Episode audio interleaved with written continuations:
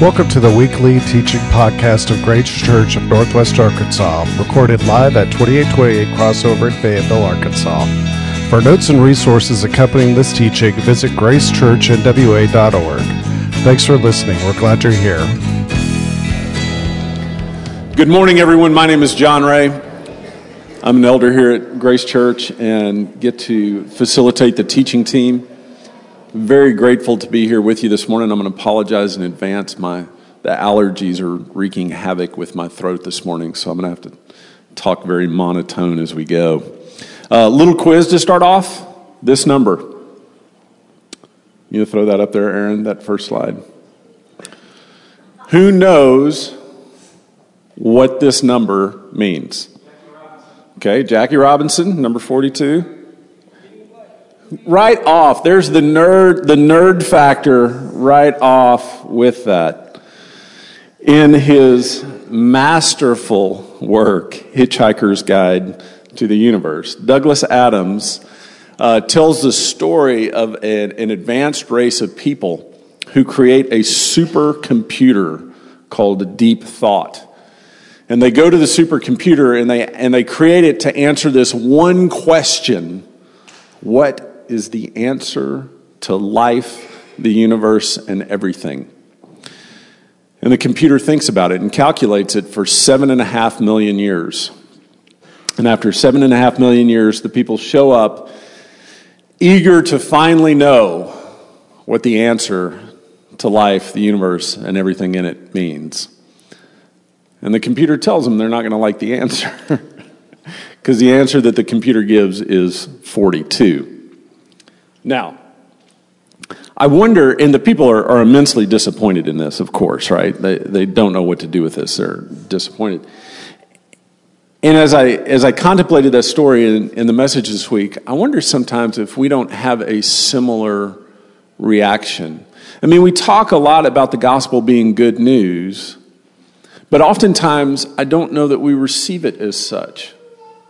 Oftentimes I wonder if our response to God's answer, the gospel to life, the universe, and everything in it. The answer, the ultimate answer, if we're not similarly confused. Confused both in the depth of its meaning, in the breadth of its meaning, but also confused as how to respond to it. Confused of what to do with it.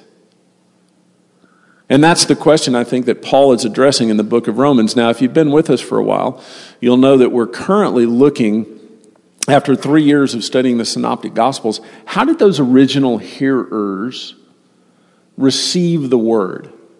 That first generation of people who did not have direct contact with Jesus but had contact with his apostles, had contact with the disciples, had contacts with the disciples' disciples, who were one, two, three generations removed, three steps removed from Jesus. But they heard the stories, and the Spirit was moving among them. What did they do with that? How did they respond to it? Another way to ask that is how did they become the church? Well, we've looked at it from a number of ways. We've got two more Sundays. I'm really excited about the next two Sundays, as we look at the Bereans and the Philippians, how they received it. But this week we're looking at the Romans. Now, you crack open the book of Romans, volumes have been written, libraries have been written on the book of Romans. There's no way possible that we can encapsulate what the book says.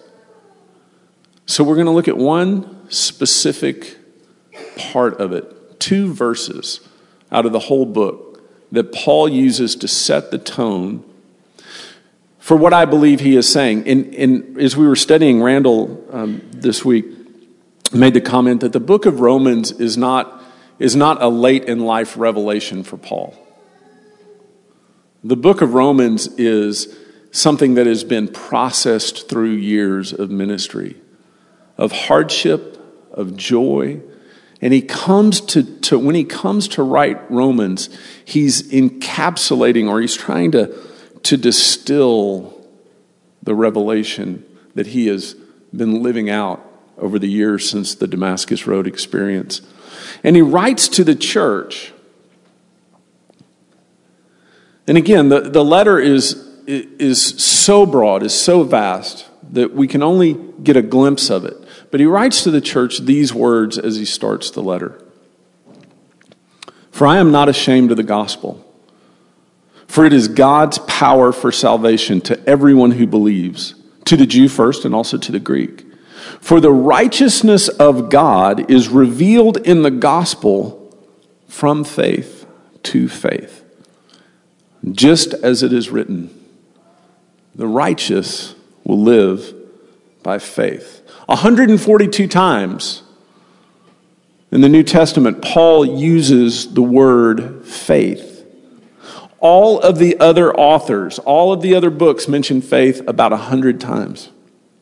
Paul 142 times just in his writing makes this the centerpiece, I would argue, of what he intends, what he sees, what he understands of how we respond to the gospel, of how we take in, process through, and live out the message of the gospel. And so we're going to ask three questions as we look at this. We're going to look at three, three ways of understanding this. First, that the gospel is the ultimate answer of how we are to live our lives.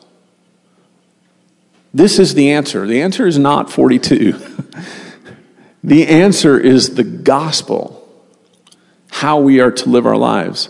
And that faith is the only legitimate way to respond to the gospel message. And finally, faith is most fully expressed and understood in living faithfully. So pray with me as we begin to look through this. Holy Spirit, we stop and we make ourselves present. You're here. Holy Spirit, you're here. Help anything that is said be filtered through that presence. That nothing that I say would confuse or distract, but your word would be spoken into each spirit here, each person. And that as a church together, your dwelling among us would bring you glory, would bring you fame among the nations, would bring healing to our community, into this world that is so ripped by violence and hatred, that is so assaulted on every side. That you, God, would be known, that your answer would be proclaimed and received. We pray this in Jesus' name. If you've gone to any length in studying the Bible, you'll, you'll be familiar with the term Pax Romana. The Pax Romana was the, the peace, the peace, put that in quotes, the peace that extended among the Roman Empire that allowed, many theologians, historians say, for the spread of the gospel. That the Romans, in their, in their conquest, often bloodthirsty conquest, at the same time, it established a system of roads, a system of barrier free travel among most of the Western civilized world at that point. And this allowed for the spread of the gospel. But I learned a new term this week as I was studying this, and that is, uh, and correct me if my Latin is incorrect here, but uh, the Pax Deorum, which is also could be translated the peace of the gods. Because the Romans, as well as when they came in and they established political rule, they established religious order. They allowed conquered people to continue the worship of their own gods as long as they also likewise paid homage to the Roman gods. And by the time of Jesus, the, the chief son of God at this time was Caesar. And so the Pax Deorum was maintained four ways. It was maintained by the maintenance of harmonious, this harmonious relationship with the gods. Because what they believed in this, what they believed is that, hey, if we have peace with the gods, then we will have peace. We will have prosperity. Our civilization, our business, our, our family ventures, all that is dependent upon the goodwill of the gods. So we need to keep peace with the gods. So they did this by their worship, by sacrifice and prayer at the temples, the various temples of the various gods. They did it by fulfilling their vows and oaths. Vows and oaths were a strong, um, very seriously taken in this culture. So if you made a vow, if you made an oath, you had to fulfill that in order to keep peace with the gods.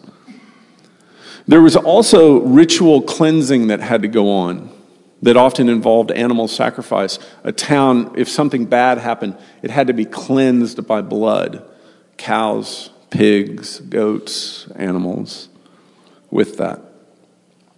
And then the last thing was just obedience obedience to the will of the gods. And as I said earlier, that was often reflected in Caesar. Sound like anything else? This Pax Deorum?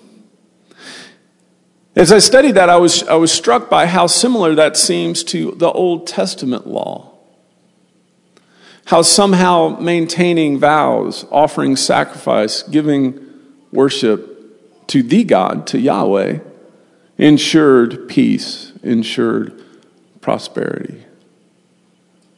And what we see is that as human beings, whether we receive revelation from God or whether we are left to our own devices apart from the biblical tradition, we feel a sense of the need to be justified somehow. The need somehow to curry favor or make up for wrongdoing. That there's just something inherent in our being that seems to feel guilty or to feel at least inadequate and the need of help of gods or the gods to maintain us. Into this, into this situation comes the good news, comes the gospel of Jesus Christ, comes this message that it is not the blood of bulls and sheep, that it is not the keeping of vows, that it is not the perfection of our praise or the purity of our obedience, but it is the person of Jesus who makes us right, who offers us justification. The message of the gospel was not just another higher level of maintaining order by some form of work or obedience. No, it was a declaration that all of that had been done for us, that we were indeed free of those obligations free of those obligations. That no longer was it up to us, no longer was it up to my works, my obedience, my doing this, but it had been done for me in the person of Jesus. That now I was free to do the things that are right, the things that are good, the things that are praiseworthy, but not with fear of not doing them good enough or often enough or in the right way because had already been done. This righteousness of God, and I want to read this because it's so central to the gospel. It is so central to our understanding of our personhood, of our relationship with God, of who we are, of what we are called to believe. I want to read this in detail. And please listen. The teaching notes that we send out every week, there's no way we can say everything in here the teaching notes that we send out every week with, with the different links of the places where we get these things, of other things, please spend time there. Please consider these things. Please come to your own conclusions. Don't trust me just because I have a microphone. Dig for yourself. But this is in the teaching notes, and it's a quote. Says, If God justifies a sinner, it does not mean that he finds reason to prove that he was right. Far from it. It does not even mean at this point that he makes the sinner a good person. It means that God treats the sinner as if that person had not been a sinner at all. Instead of treating the person as a criminal to be obliterated, God treats them as a child to be loved. That is what justification means. It means that God reckons us not as his enemies or servants or slaves, beings that have to adhere to a certain rule of conduct or level of sacrifice in order to earn God's grace. It means he reckons us not as his enemies, but as his friends, not as bad people deserve, but as good people deserve, not as lawbreakers to be punished, but as men and women to be loved. That is the very essence of the gospel. That is what Paul was not ashamed of. That was the news that so broke him and then reassembled him that he went throughout the, his known world at that time and suffered every indignity, every sacrifice, every situation so that he could proclaim it. That was how he was metabolizing the message of Jesus through the Spirit. And it was salvation to everyone who received it. And it is salvation to us as we receive it. But what does it mean to receive it? What does it mean to believe the gospel? What does it mean to receive this gospel? Well, it means to have faith. And, and listen, when we talk about this, it's so it's so hard at times, right? People tell you, you know, um, you're going through a situation. Well, just have faith. I mean, sometimes you just want to punch them when they say that, right? Yeah, come on. It is. It's like, well, what does that mean? What does it mean to have faith? Well, first of all, we have to understand, we begin to understand that as opposed to what we just talked about kind of the seminary description of this is that Christianity was a unique faith event. When it showed up, when this declaration that you are justified by faith, not by sacrifice, not by works, not by obedience, not by vows, not by ceremonies, not by rituals, not by performance, not by race, but you're justified by faith. That, that was unique, and it continues to be unique.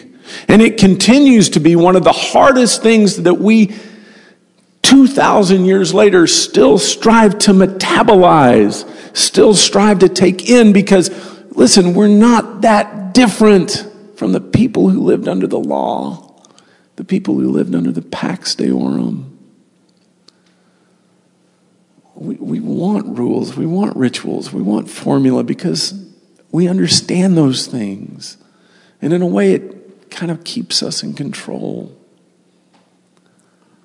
Faith does none of those things. Faith blows all that up. Well, how, how do we do this? And, and I, I, struggle with this definition because I know it can sound like circular thinking, but I want to break it out for you and, and maybe, maybe we can track together on this.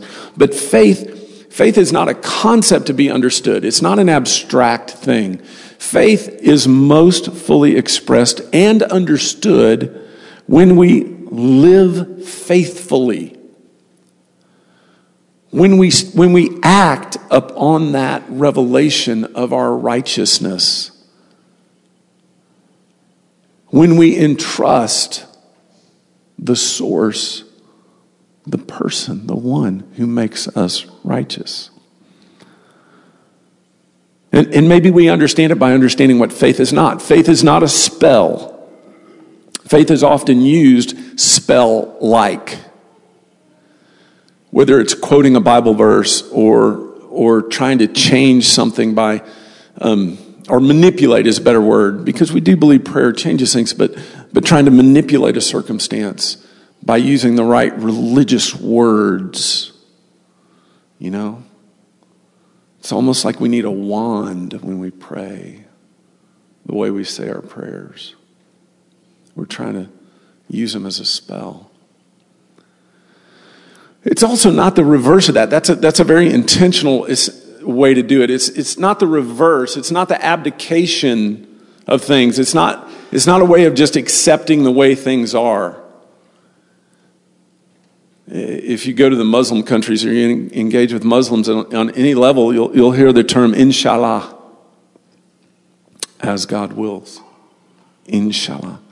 Well, brother, where are we going today? Are we going to get to where we're going today? Inshallah, if God wills. Man, I'd love to see you again. Maybe we get together and have supper. Inshallah, as God wills. And oftentimes, this is just an abdication of responsibility. The last thing you want to see on that truck barreling towards you on a road in Morocco is inshallah on the bumper. And I have seen that, and it's terrifying. Are we going to make it? Are we going to are we going to be able to pass this other bus and get in? Well, inshallah. No, you drive and you make it. But this, this way, we use faith that way oftentimes, right?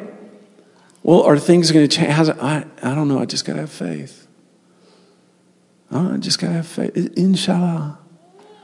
So neither is an intentional manipulation, nor is it just passive abnegation. It's something very different than that. And one last thing that it's not, it's not the opposite of doubt. Faith actually encourages doubt. Faith calls you to doubt. Faith calls you to doubt your assumption on the way things work. Faith calls you to fight against the prevailing cultural narratives.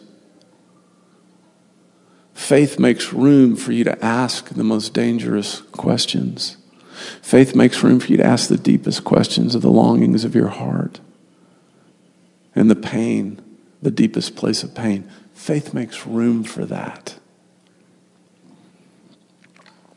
Well, so what is it? Well, faith is faith is acting faithfully. It's acting faithfully to God, the Trinity. It's acting faithfully to what you know to be true that God has said about you.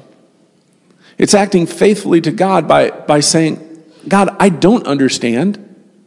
I don't necessarily feel it.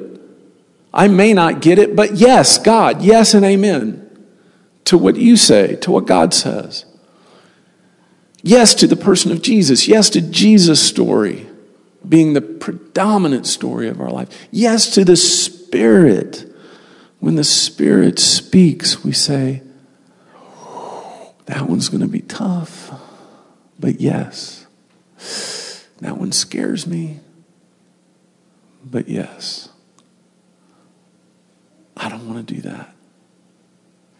But yes, we act faithfully towards God. We also act faithfully towards others. I love it's just so mind bending when you read that we will no longer consider anyone else. Paul writes, we will no longer consider anyone else according to the flesh,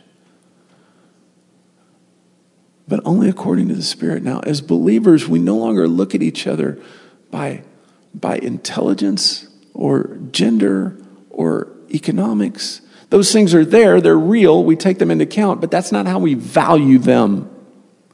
We no longer value people along those lines. We value them as the righteousness of God, as brothers and sisters reconciled by Jesus. And so we are faithful to that of God in other people. We are faithful to others because of God's faithfulness to us. And so we put aside violence and hatred and competition and selfishness and objectifying and abuse. And we treat people as the imago Dei that they are individuals created in the image of God. If there is any hope for our society, if there is any hope for our world, it isn't that that we would treat each other as the imago Dei that each of us is. We're also faithful to this gathering, to the church, because we know that while, while the gospel is a unique faith event, Christianity is a unique faith event, this thing, this very pedestrian, time bound, geography bound thing that we do is also eternal. It's also mystical, it's also spiritual. Our gathering here is not the gathering of a club. We're not just an association, we're not a team. This is the church. This is the place where we come to worship God, hear God, know God, respond to God, to love each other. This is the central unifying place where we profess and practice our faith is together as the called out ones, the ecclesia, the church. We are called by God for God and then sent into the world to proclaim that to others. So we are faithful to the church. We're also faithful to the community around us. It's not exclusive. This faithfulness is not meant to be maintained within these sheet rocked walls, but it is meant to be proclaimed to our community, a blessing to our community. We're faithful to the kingdom that extends throughout the world and out eternity. And ultimately, we're faithful to ourselves. No longer do we treat ourselves with the disdain that is so often evident in our society. We lay aside addictions and self abuse self hatred. We stop the messages of shame and condemnation. And we believe about ourselves what God believes about us and declares about us. That's faith. That's acting faithfully in this world. And this faith is the thing, it's the ultimate thing that allows us to practice heart, mind, and soul. It brings together orthopraxis, orthopathos, and orthodoxy. It joins our affections, our actions, and our attitudes. This is the centralizing, unifying, metabolizing force that allows us to be holy, that allows us to be whole. So we're no longer dismembered. We're no longer distracted. We're no longer cut apart. But we come together as one. You know, ultimately, um, Sean told a story as we were talking through this this week about getting certified on a, as a zip line specialist and about how he had to learn everything about tension strengths and safety measures to run a zip line. And the person who gets on the zip line, all they do is they just trust the person and clip in. Right? They don't know all that. They don't know the math. They don't know the engineering behind the zip line. They just clip on and go. It's similar when, when, when Jane and I would take people rappelling. You know, we had learned all the knots, we had gone through all the courses, we had learned all the responses. But then we would ask people literally to have faith. To have faith. Clip in, back up to the edge of that cliff and step off. You're shaking your head, ain't no way. Others over there, no, not me.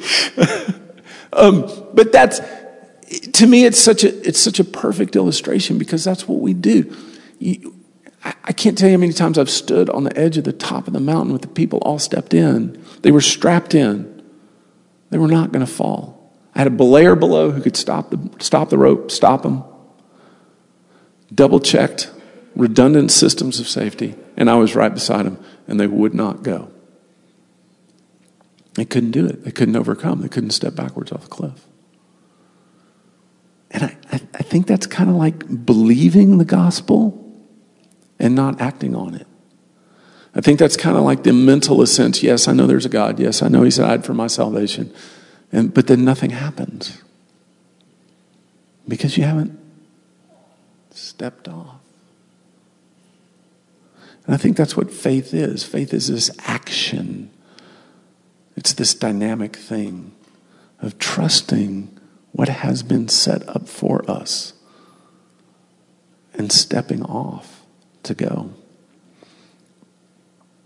Look, the ultimate answer to life, the universe, and everything in it is not 42. It's also not work harder. It's also not give up. It's also not be better educated or keep your vows or say your, say your prayers. Should we do those things? Well, yeah, probably in, in the right way at the right time. But the ultimate answer is the gospel. The ultimate answer is what God has done, is doing, and will do. The ultimate answer is walking that out. That's faith. Ask the worship team to come up as we transition into this time. Another act of faith that's coming to this table is standing up and walking up here, taking this tiny portion of bread and juice and understanding it as Christ's broken body for us. This very earthy, very tangible, very, in some ways, mundane reminder that we are not enemies of God. You are not an enemy of God. You have not been judged and found wanting. God's righteousness has been imputed to you, has been given to you, has been declared over you, has bathed you as if you had never sinned.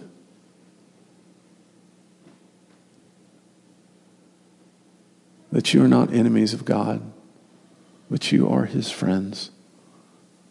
And you are welcome at his table. Grace and peace, y'all.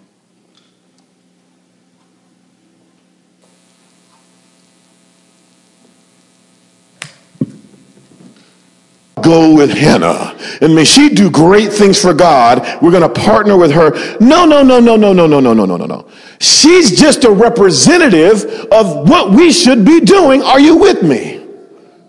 And if there's no jurisdiction for the gospel of people being saved, then, then, then we have some work to do. I'm going to move right on. No greater value placed on one person or position.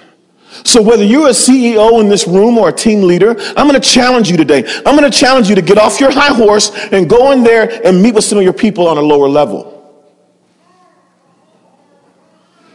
I know this is the last time I'm going to speak here, but that's okay.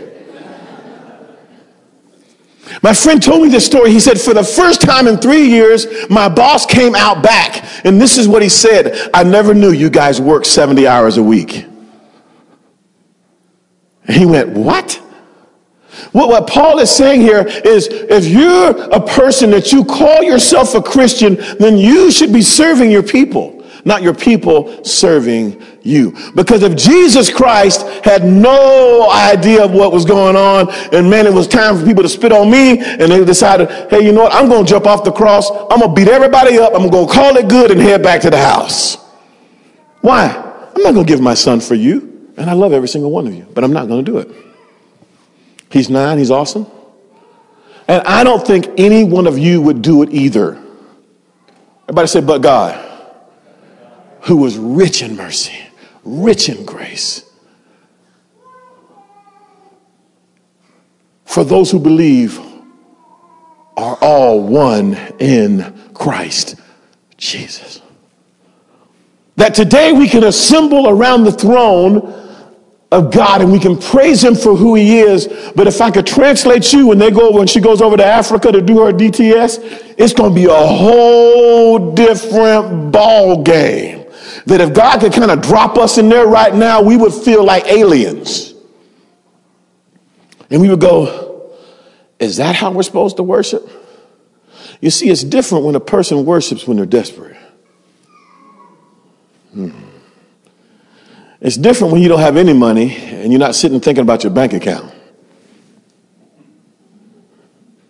I know it's the last time I'm going to speak. I'm, I'm good with that. But, but, but here's where we are. If we are Christians and we understand grace, then we should be having happy birthday to ya. You know what I'm saying? And when we come here, man, we should be. I'm not saying you, you could be in a liturgical, you could be a person that's quiet, that's cool, that's great, but you wouldn't care if somebody else wanted to kind of unwind. Now, here's what I'm not saying I'm not chastening you for how you worship, I am challenging your heart in worship. Are you with me? And then ultimately, love and grace compels a true Jesus follower. Have you ever had a cold? Simon says, raise your hand if you've ever had a cold. Okay, good. Because I was like, man, this is the healthiest group of people I've ever had. I want to hang out here. What happens when you have a cold? What happens? Sneeze? What happened? Fever? Yeah. Anybody can talk to me. It's okay. This is church. We're good. What happens? Yeah, mucus. I mean, but what did they tell you? Do they put you out in front of everybody or do they tell you to be what? Be inside. Don't be around anybody because if you do, you are. Mm. And so they lock you up, put you in a room, give you whatever you need, give you some antibiotics. Why? To get rid of the what? I got a question for you, church. Have we been inoculated to the point that we're ineffective? Because someone wouldn't know if we were a true Jesus follower or not. Just a question. And so Paul is imploring them that if the grace of God has touched you in any way, shape, or form, you are compelled to love, especially those in the faith. And so if I'm around you and you're around me, there's things that are going to happen around me. You know, if I'm doing things right, stuff happens. Everybody say stuff happens. And the things that happen in my life are really, really good. Like this is fruit. What's amazing about this fruit, band, you can come at this point, is that inside of this fruit is not just one piece of fruit, but what's inside of this fruit are seeds in the fruit. Are you with me? I'm trying to make this as simple as I can. So if I planted this apple, how many apples would I get? A lot.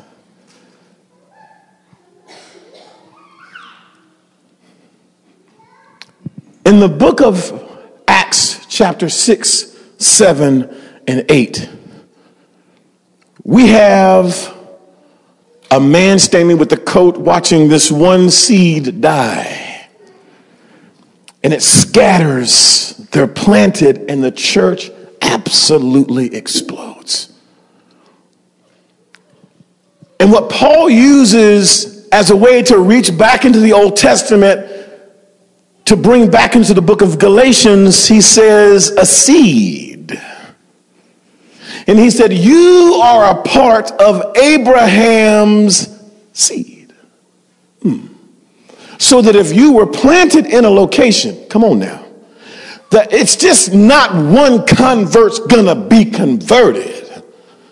There would be an expectation placed on the seed that it would not just produce one apple, but how many? Hmm. So if the grace of God is true, the grace of God is real, then we ourselves are pictures of the grace of God ourselves. Because we're just Psalms 1 planted by the waters to bring forth fruit in his season. The leaves, they shall not wither, but whatever they do prospers. So the grace of God is on you today. As you're compelled to take the steps of faith in your life. I want you to walk out today thinking two things. One, I am a gift and I've received a gift. Everybody say, I'm a gift. Everybody said, I receive his gift. If you haven't, that means you don't know who Jesus Christ is. And today could be the very first day that you would be able to walk in the, con- in the combustible power of the Holy Spirit. And you know, God was not built and church was not built just to stand up and have a great time. Now, I'm going to tell you something about these apples. They've been around for a while, just like some of us. Some are dented, some look younger, some look younger than others. But we plant those things for a reason. Today, I want you to experience the grace of God. I want you to remember the grace of God. I want you to walk in the grace of God. I want you to produce because of the grace of God. I'm going to close with this story. I know I've run too long.